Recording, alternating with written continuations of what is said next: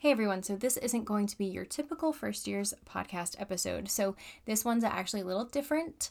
Um, my friends at Creating Magic Podcast and I got together for a Harry Potter event to talk about Dementors, Patronuses, and mental health. It was for an event run by a bar named Scum and Villainy for Harry Potter's birthday at the end of July. So, this is the recording of that panel. It was a live stream event that was run on Twitch, YouTube, and Facebook. This episode is not spoiler free. So, if you have not read all of the books, please do not listen to this episode because we talk about things that relate to the entire series. So, if you do not want to get spoiled, just skip this episode, and I will see you guys in the next episode.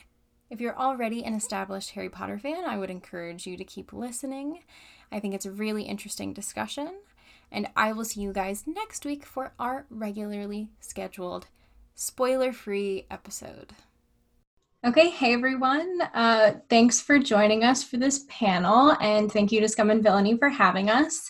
So, we are three different podcasters from two different podcasts. So, my name is Sarah Jones Dittmeyer. I am uh, the host of a podcast called First Years, which is a literary guide to for adults who are reading the Harry Potter series for the first time.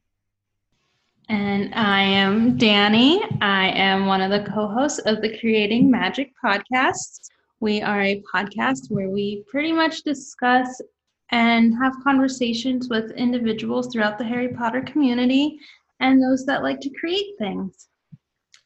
Yeah, and I am the other half of Creating Magic podcast. Might I add the wittier and funnier half of the Creating Magic podcast, Stephen Hatterer. All of my adoring fans out there most likely know me as the Muggle in khakis. Um, so we're going to be talking about uh, Dementors and Patronuses and mental health within the Harry Potter series. So you guys are actually the ones who came up with this brilliant idea. So do you guys want to start us off? Yeah, absolutely. And being the person within Creative Magic Podcast who did not come up with this idea, I will gladly speak first. Yeah, I, I think the Dementors have come to represent, among many themes, in my opinion, throughout the Harry Potter series, you know, a portion of of mental wellness, and in the Dementors' case, depression. Um, I, I, certainly think there are lots of other lots of other examples where you could point to kind of symbolism or, or lessons or things like that about how to adopt you know better mental well-being into your life. But I, I think of all of the various ways that j.k rowling has written about kind of the struggle with depression and mental illness throughout harry potter uh, the dementors are the most prevalent commonly adopted a- across the fandom you know, et cetera et cetera. Um, and so you know credit to you sarah because you came up with a lot of the material. I'm about to read through a little bit here um, but you know, JKR said at one point, you know, talking about Dementors and depression, that there are these, and I'm quoting, like cold absence of feeling beings that you know that really hollowed out feeling. Um, and I think that's something that from the jump, when Dementors are introduced into the series, we get right. Um, you know, when when Harry's on the train and all of a sudden, I mean, it, in my mind, I'm kind of jumping between the visuals that you get at the Wizarding World of Harry Potter when you're on the Hogwarts Express um, as well as of course my my original impressions from the book and the movies. But you know, they they quite literally suck all of the color and all of the life and and uh, all of the happiness and joy out of any any scene. Um, and so I, I, I yeah. go ahead, yeah. Oh no, I was gonna say I do have the passage where we first meet them in this Prisoner of Azkaban. Um, so it says, standing in the doorway, illuminated by the shivering flames in Lupin's hand, was a cloaked figure that towered to the ceiling. Its face was completely hidden beneath its hood. Harry's eyes darted downward, and what he saw made his stomach contract. There was a hand protruding from the cloak, and it was glistening, grayish, slimy looking, and scabbed, like something dead that had decayed in water. But it was visible for only a split second, as though the creature beneath the cloak sensed Harry's gaze. The hand was suddenly withdrawn into the folds of its black cloak. And then the thing beneath the hood, whatever it was, drew a long, slow, rattling breath as though it were trying to suck something more than air from its surroundings. An intense cold swept over them all. Harry felt his own breath catch in his chest. The cold went deeper than his skin. It was inside his chest, it was inside his very heart. Harry's eyes rolled up into his head. He couldn't see. he was drowning in cold. Yeah. No, I mean, look, as someone who, and I talk about this fairly openly, so this should not be a shock to any of my thousands of fans out there, right? But as someone who who struggles and continues to struggle with mental illness, that hits home. I mean, you know that that is some strong visual imagery and and symbolism there. Um, I'm I'm curious. I know Sarah, you've done a fair bit of. I'll, I'll call it research. You might be a little too humble to call it that, but I'll call it research um, into the origins of Dementors and all that. I'm curious if you came across anything where J.K. Rowling has equated her writing of Dementors to her own kind of struggle that she had pre Potter and, and kind of her world before the Harry Potter series became a reality. Yeah, so I know she did talk about how I'm pretty sure it was the death of her mother was sort of like a triggering point where she did fall into a depression. Um, and that's where she talks about it's that hollow feeling, and that's what the Dementors relate to.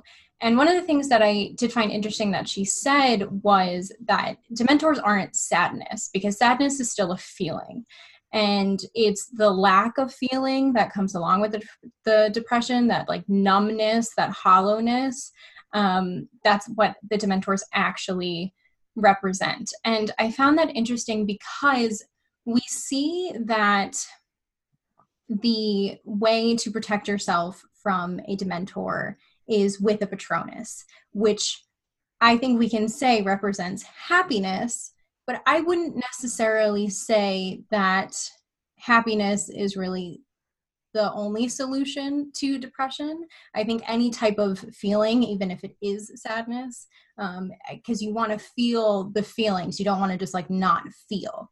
Um, so I would say just like any type of feeling would be sort of the best way to combat that and be the opposite of what a Dementor represents, but we only see the Patronuses, which are um, represent like you need a very happy memory, is the only solution that we find to combat them.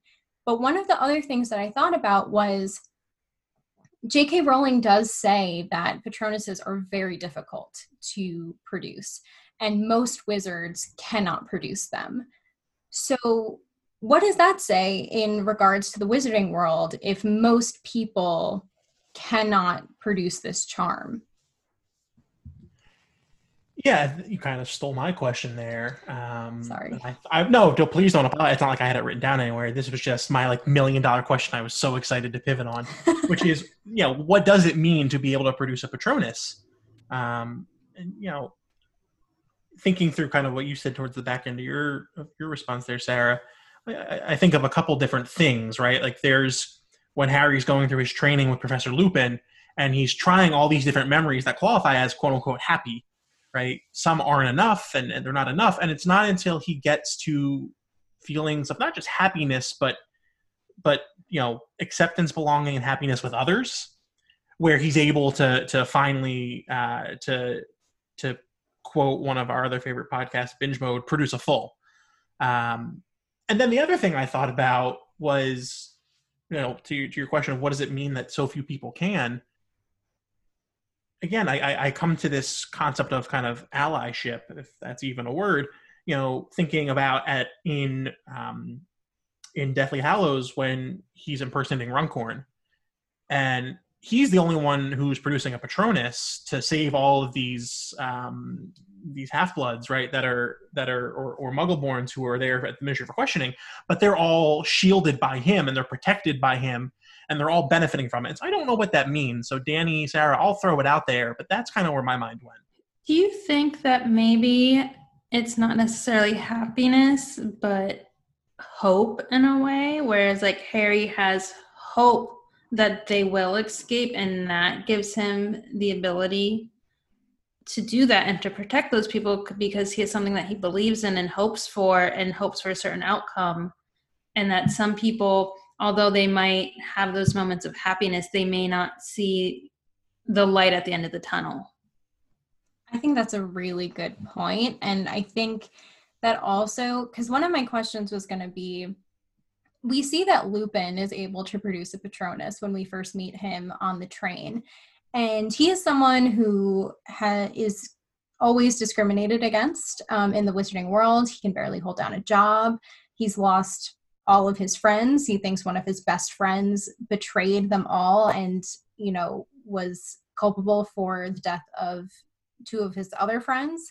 And yet he's still able to produce a Patronus. And so I do wonder if maybe if it's that hope also that maybe he has. So let's play a thought exercise out here. If if a Patronus does represent a form of hope, right, and a and a sense of optimism amongst everything else, do we think that Lupin was able to produce a Patronus before that moment on the Hogwarts? I mean, certainly when he was younger, but in the moments of his adulthood, after James and Lily died and Sirius went to prison and all that, right, up until that moment on the Hogwarts Express, because I would argue, you know, getting a job back at Hogwarts where he's able to recapture some of his happiness in his youth, and then having Harry right there, right, that probably sparks, that probably you know flicks that that switch. It's that it's that Jedi, you know, the Force moment where he's able to to all of a sudden feel it again. And so, so the thought, you know, was he able to to to have this magical capability before, or or was this something that you know flickered into being once he finally felt that hope again? That's a really good point, especially because this is also the first time he's seeing Harry, pretty probably since James and James and Lily died. So, and and again, all credit to you, Sarah. Um, for anyone who listens to our podcast, or if you're about to subscribe and listen from episode one after this, please do.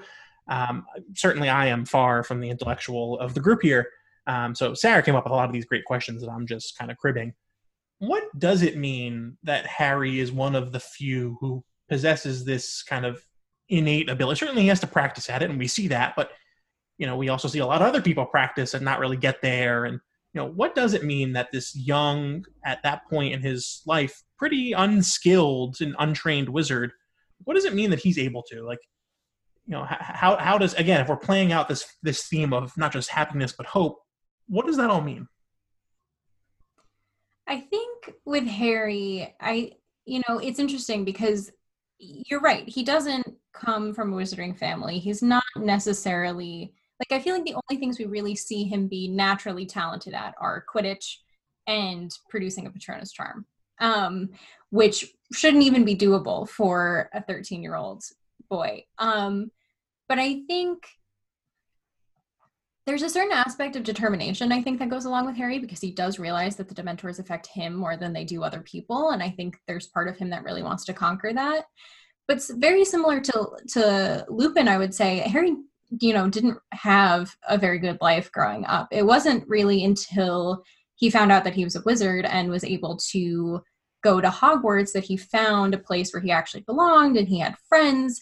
And I think, you know, if we go, keep going along with that aspect of hope, you know, I think that was a hopeful thing for Harry where he he finally found his place and where he belongs. And maybe that comes into play because now Harry is you know, especially in book three, he's growing up. You know, he, book three is definitely different, a different read than books one and two. And so I think Harry's coming into his power a little bit in book three, and I think that might also have something to do with it. Danny, I'm curious, what what is your take on Professor Snape being able to produce a Patronus.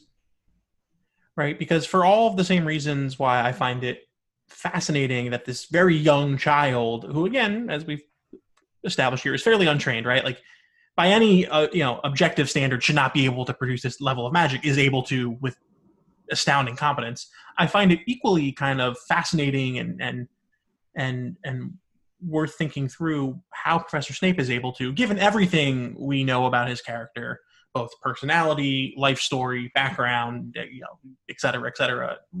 How do you feel about all that? It may be because his is the doe, which represents Lily, and Lily. That's my that's my really bad uh, Puff's uh, interpretation of Professor's name. So So it might just be something that it's even like how Sarah said, it's that sense of belonging is that his friendship with Lily, although did not turn out how he wanted it to, gave him a sense of belonging. And it gave him a safe space, although it didn't end the best way, but his memories of Lily are still very strong and have that like they're like if we all have those memories that when we think of them, we think of like home, like that's where we fit in, where we belong. And even if all this bad stuff and negative stuff and just being not the greatest human you still have those moments and it's those moments that probably allow him to still produce a patronus. And that's something that you know because j.k rowling says that snape's the only death eater that can produce a patronus. And i've always found that odd because i feel like even with all of these people that are evil and you know want to kill a percentage of the wizarding world population like they still have you know take the malfoys for example like they still have families they have children like you can't tell me that they don't have some kind of happy memory that would be able to produce a patronus for them yeah i mean maybe not rodolphus lestrange because i feel like uh, bellatrix has just absolutely sucked the soul out of that man and there's just no happiness left and but but i'm, I'm with you you know in theory on the rest of them. Yeah, it's it's bizarre. That, that that's my hangup. Is again, you know, I, I, think everything's about perspective. I mean, I think we all can agree that the the purpose and mission of the Death Eaters is just horrifying and bad. But from their perspective, right, they're fighting for the noble cause. So why wouldn't they? Why would they be devoid of any form of optimism, hope, etc.? With that, does it go back to the fact that it's not necessarily that they can't do it, but they've never needed to. So they have never tried. Mm. That's true. I mean, I'm pretty sure, like, so I did find that, like, J.K. Rowling said that Death Eaters probably wouldn't need to use Patronuses because they are used against creatures that the Death Eaters would usually fight alongside. But then what does that say about Death Eaters then? That they can just, like, be around mentors without issue or without needing that sort of protection like how does that compare to like everybody else's experience that we've seen in the books with dementors? Doesn't compare favorably i'll tell you that much. Ooh. yeah. And also yeah. No no go ahead go ahead. I was gonna ask another question so if you wanted to okay. I, I was gonna pivot i was gonna flip this on its head and pivot so go ahead now. Well so I was going to ask one of the things that I was thinking of while I was thinking about this topic is also like, what does it say about the wizarding world, but also, you know, our overarching discussion here with the fact that why are Dementors introduced in book three? Like, why is it like at 13, um, this is when Harry meets this creature? And also, going along with that, why is it okay? Like, why? I'm assuming the ministry okayed this why is it okay for the Dementors to come on the Hogwarts Express and come face to face with these children without any sort of protection or warning or guidance? Like, if Lupin hadn't been in the carriage with Harry, like, what would have happened? I am so excited, probably isn't the right word to be talking about, like, depression amongst children, but I'm so excited that this is where you went because this is the question I was going to ask, which is let's flip it right? And if we can't if we agree that saying that a patronus represents happiness is, too simplistic of a view we want it a little more nuanced let's flip it on its head and say if dementors we can't say dementors represent depression. Let's try to take it a, a step more nuanced.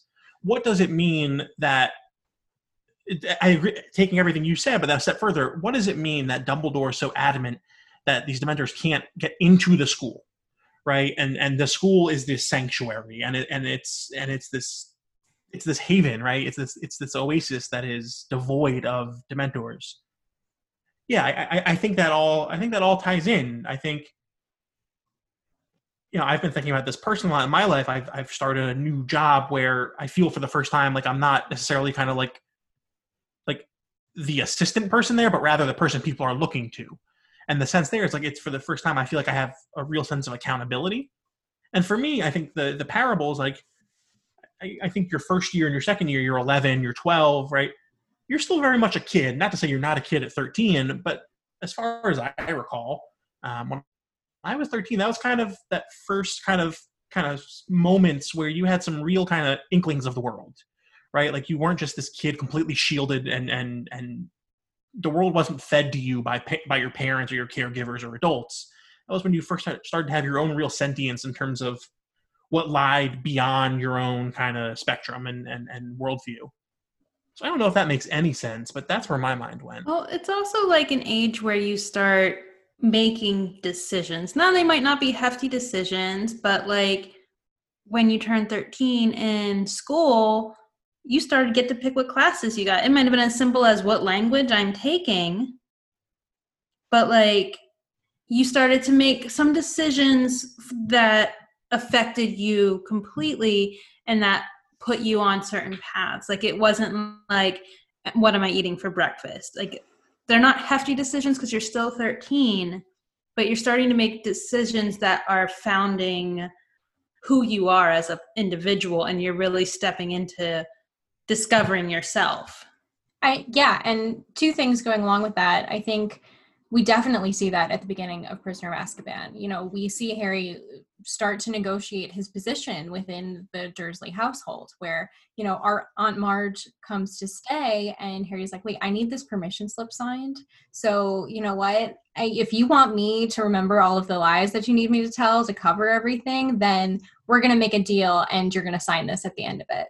And that's also when we see Harry at the end of that decide, you know what, I just need to get out of here. I'll figure it out. I just need to leave. I need to get out of here. So we're seeing him sort of begin to embrace his own autonomy and make his own decisions, like you were saying. But also going along with what we were saying about hope earlier, um, I think Dumbledore has always been a sense of hope for Hogwarts. You know, Dumbledore brings this hope and this safety when it comes to Hogwarts, you know, where it's like there's no safer place because, you know, Voldemort was always frightened of Dumbledore. And Dumbledore also, in a way, I think protects other people. You know, like we see him, yes, protecting the kids by making sure that, you know, finally giving them the warning about Dementors once they get to the school, making sure that, you know, they don't come into the school. But also, we see Dumbledore be the one to give Lupin a job we also see Dumbledore be the one to, you know, make sure that Hagrid could stay at Hogwarts after he was expelled. Yeah, one of the scenes that we never get in the books that I would just pay so much money for JKR to write instead of everything else she's been doing uh, is a staff meeting at Hogwarts. Like, I would love to see like Minerva sit down and be like, "You never thought it was a good idea to warn the the students and the families about these Dementors being around." and for him to be like, "Oh, Minerva, to be young and to have folly," right? I would just, I would kill for a good staff meeting. Um, I would yeah. agree, especially during Chamber of Secrets as well. Oh, I mean, look, you could close your eyes and just point to a random page in any of these books, and there's something in there that could be discussed with humor and controversy at a Hogwarts staff meeting for sure. Um, so I'm curious because I am an avid listener of your podcast, First Years Pod, an amazing, uh, amazing, amazing listen for anyone who wants to get a little geeky um, with their Harry Potter. Thank you. Um, you. I know you to be an avid scholar of, of history and context and, and how it all ties into what we're reading on, on the page. I'm curious what else you found about Dementors and maybe where JKR is drawing them from in historical uh, context. You know me so well. so, okay, so I actually had some trouble um, finding what Dementors necessarily were based off of.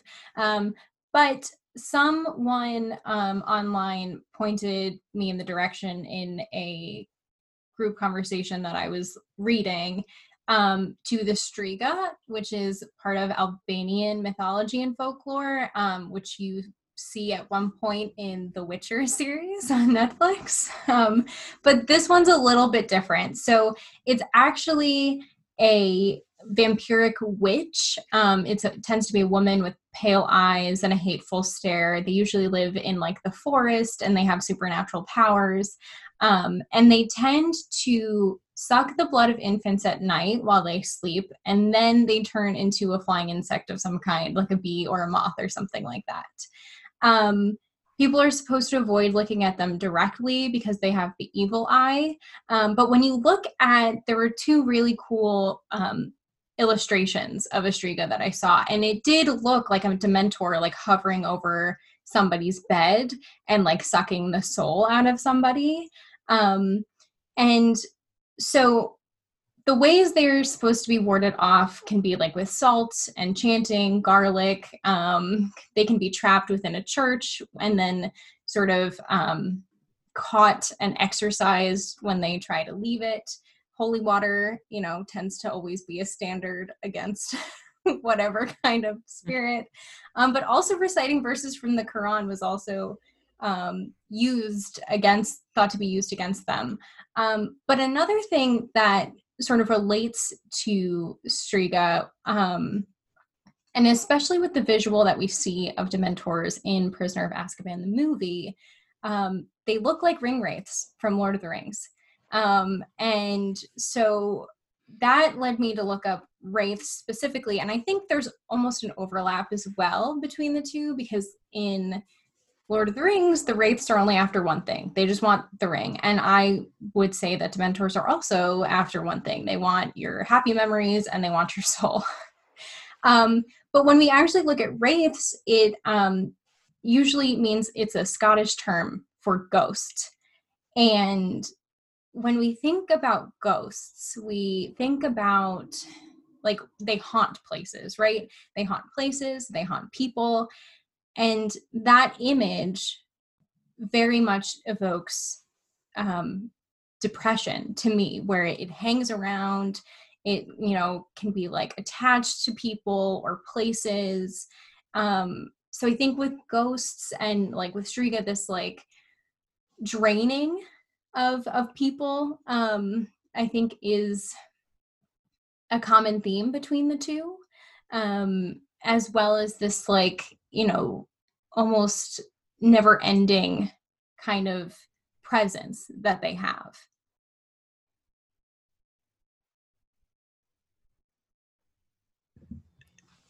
i'm gonna forego trying to have any sort of value additive comment because i think that was wonderful i guess my only question would be when you're doing your podcast, right, and you're looking up blood sucking, insects converting folklore and all that, do you, do you just have like the worst nightmares? You know, not yet. But I, as I was like looking over my notes for this, I did sort of get a creepy feeling, and I was like, "Uh oh." yeah, yeah, I can't imagine. Uh, good for you. No, yeah. I, look, I, again, I'm far from the intellectual of the group, but um, it all tracks for me. Like that all makes sense. A little bummed out that you can trap them in a church or you can read the Quran at them, but me and my fellow Jews are screwed. Um, but you know, I guess whatever. We've been screwed for history, so I guess it fits into this folklore. So I would also like this as a plug that Stephen should read Lord of the Rings. Oh my goodness. Wait, that's a whole other conversation if you haven't read Lord of the Rings yet. Look, I just got through the Star Wars movies, so we're we're we're making progress. Okay, good. But okay, so um before I get completely off track. You're welcome. um okay, so going along with Dementors and this presence that they have, also what is it like what does it say again about the wizarding world that these are the guards of prisoners, and prisoners in Azkaban literally have no escape from these creatures. They are stuck in their cells with dementors just like hanging around. Well, I remember again, I so much of our podcast is just a poor facsimile of binge mode. Um, but I remember there was one binge mode um, segment where Jason Concepcion went into the history of Dementors, kind of within the canonical universe of of the Wizarding world, and the you know the island that Azkaban is is this island that used to be inhabited by some oh I forget his name Danny that's gonna kill me. I should have done more research before we started recording this thing but this horribly evil wizard who who to me in modern day seemed kind of like that evil reclusive billionaire that we love to kind of you know make up or not really make up they exist but you know that that kind of caricature. And when the ministry or whomever it was i forget finally banished this guy and and took over his island the dementors were like the one thing that they kept everything else apparently was so egregiously evil that they got rid of it you know whatever and the dementors they kind of just constrained to this island, confined to this island, and and they were what was left. Um, which is its own kind of thought of what what the hell else was on that island and and all of that.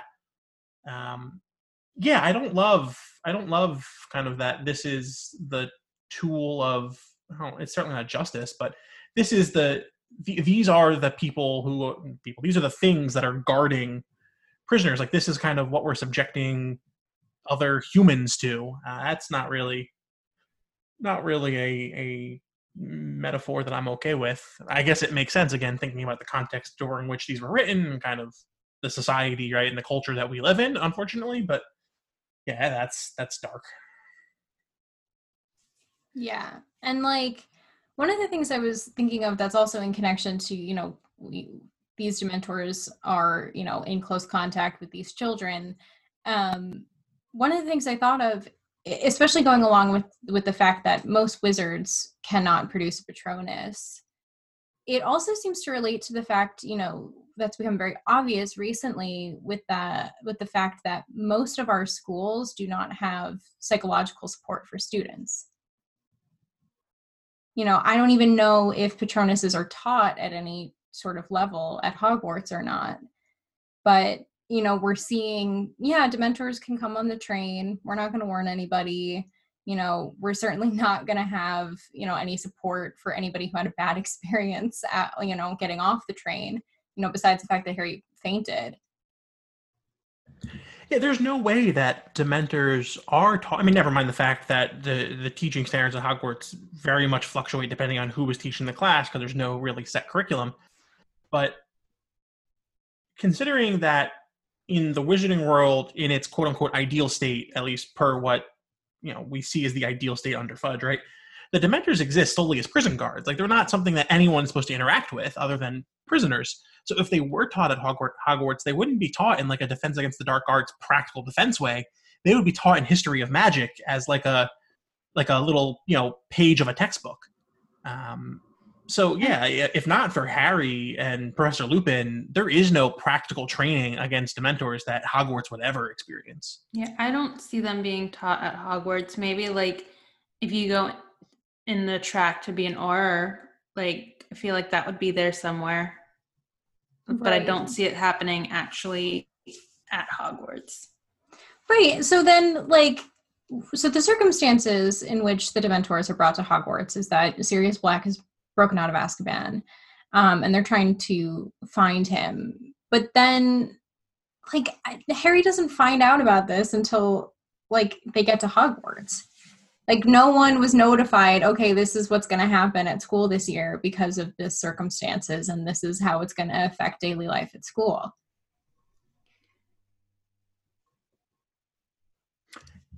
Ekrizdis. Ekrizdis was the name of the evil wizard who is responsible for the creation of Dementors. I should have remembered that one because it's just such a bizarre name. Um, yeah, it.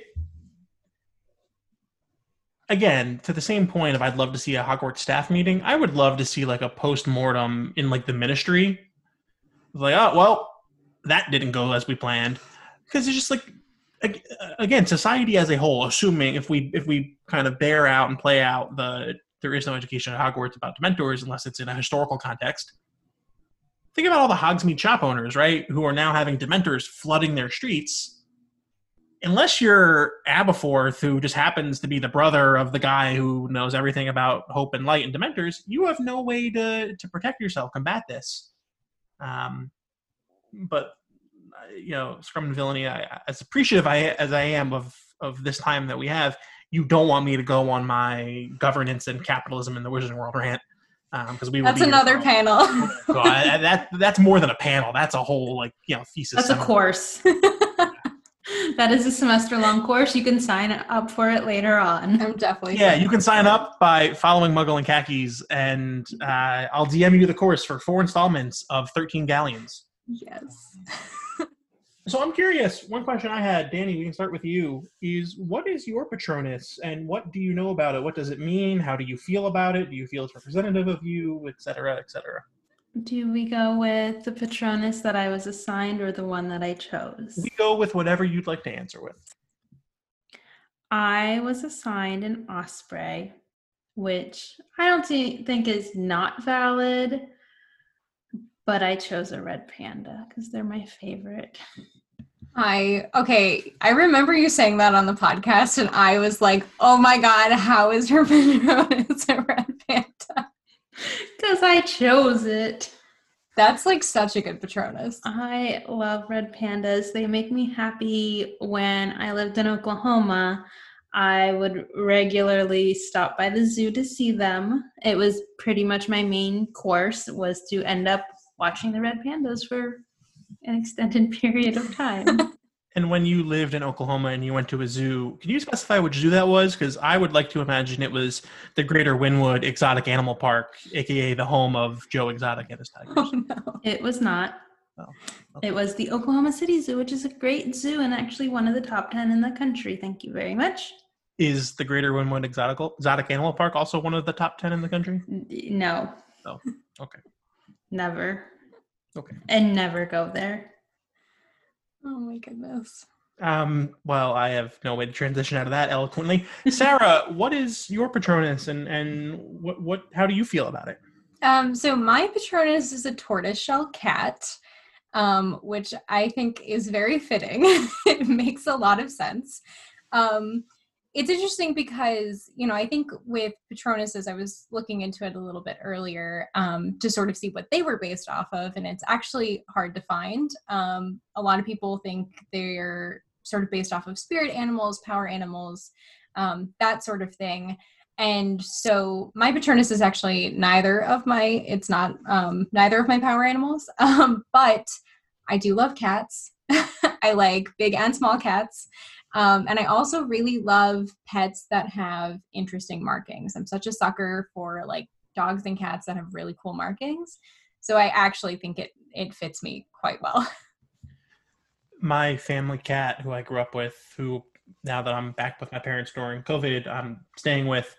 Uh, he has some particular markings that resemble the mustache of a 1930s and 40s uh, fascist leader, and we'll just leave it at that.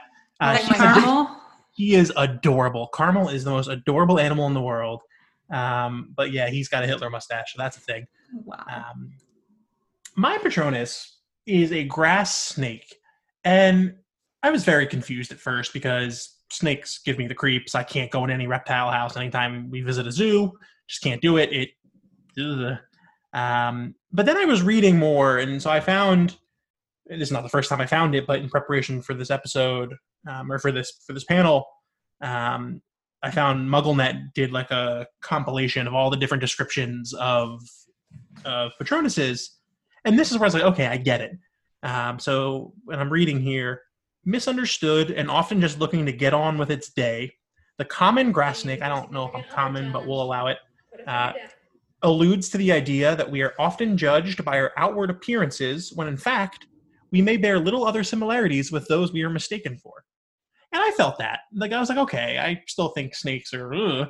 um, but I, I was like, okay, so I've, I've made my peace with it. So with Patronuses, we see uh, Patronuses change in for certain characters in the books, um, but we also see Patronuses used as a form of communication. So, but it seems that when Patronuses change, it has less to do with like someone's personality. It seems to change because of somebody else. What do we make of that?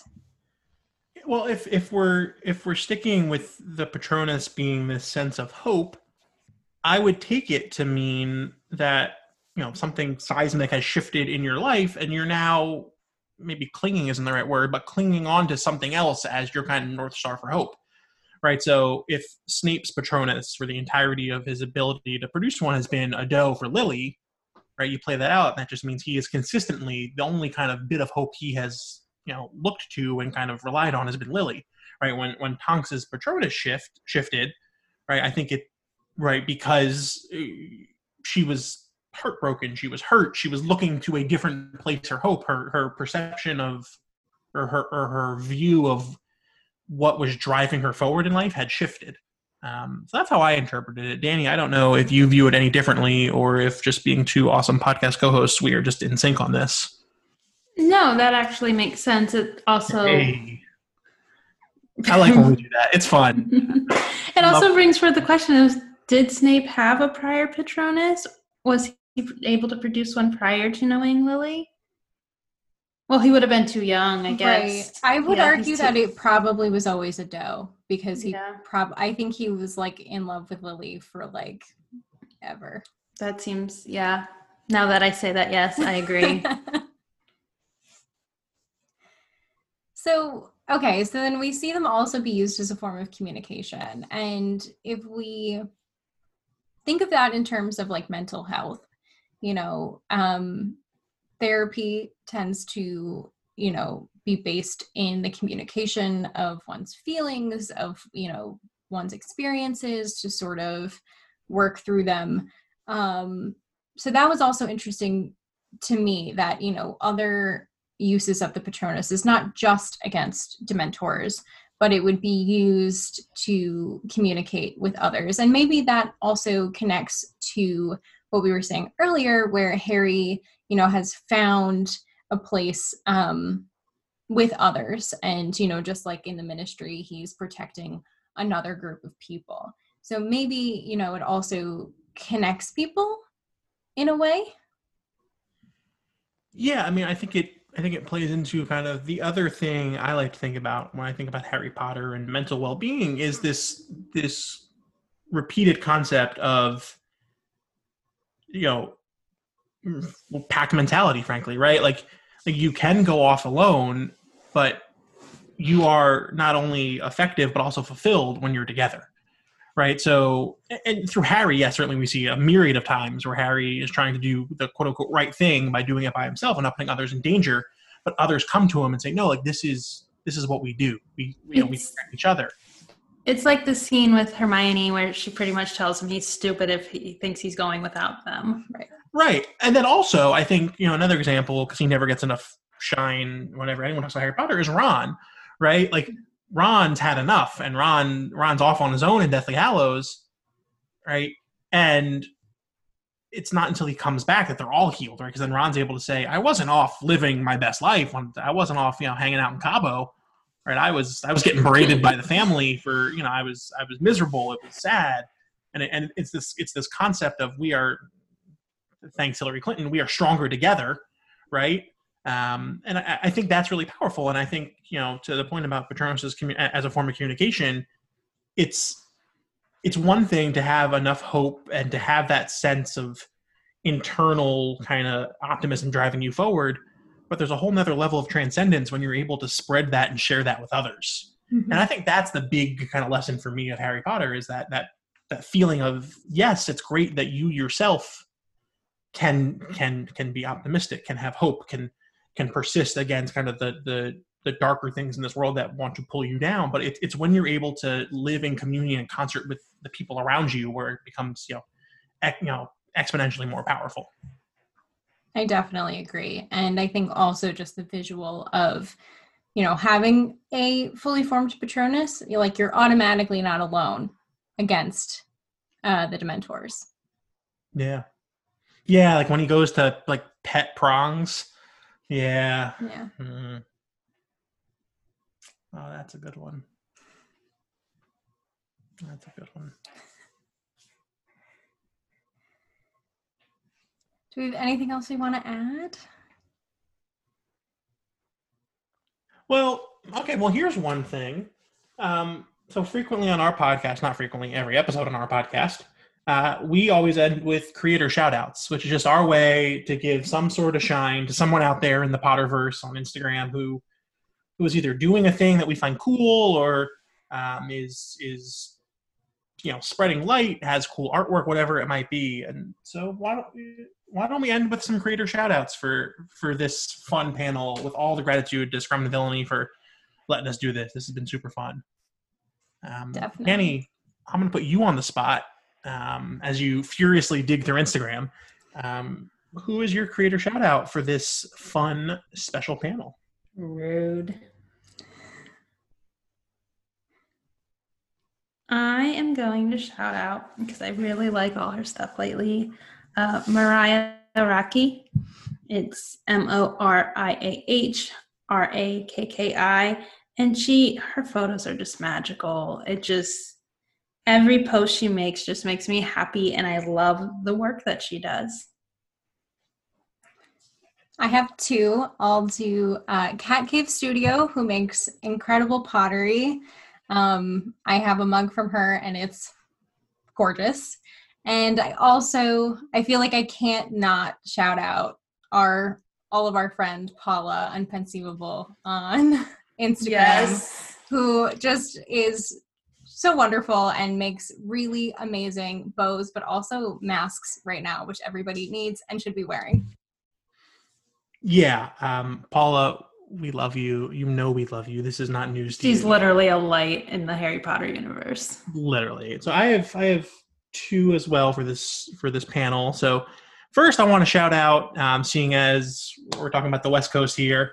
Um, I want to shout out Amy and Iana, um, who run the Big Fat Lanyards account, and then they each have their own multitude of accounts.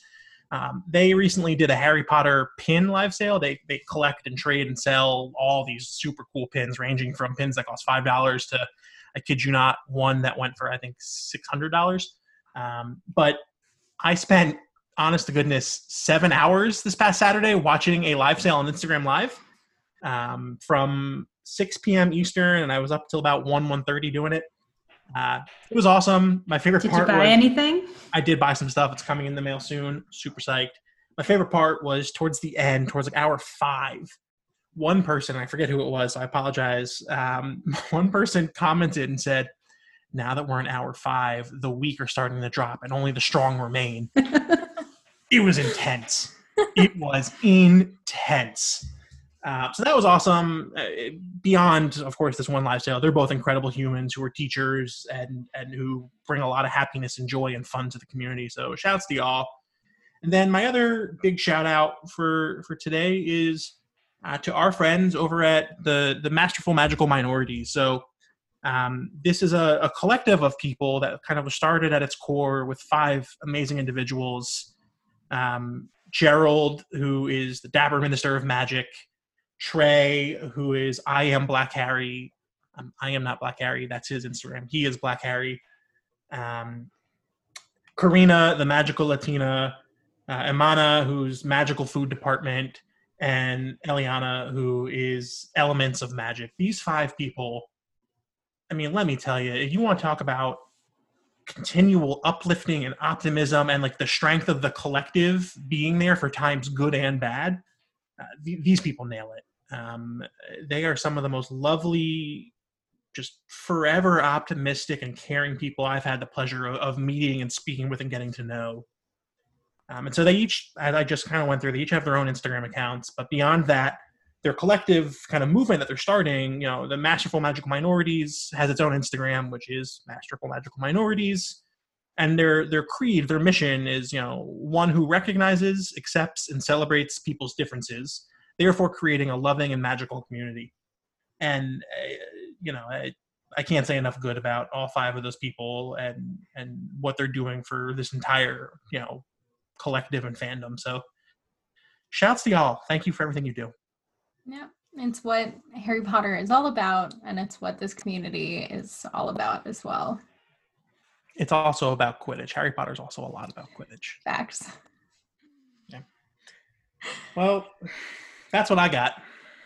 Well, thank you everybody who is joined us for this panel, and thank you to Scum and Villainy again for having us. Um, again, my podcast is First Years. You can find us on Instagram and Twitter at First Years Pod or anywhere you listen to podcasts. And then Stephen and I can be found at Creating Magic Podcast. And you can also find us anywhere that you will find a podcast. Amazing. Thanks, guys. Bye, everyone.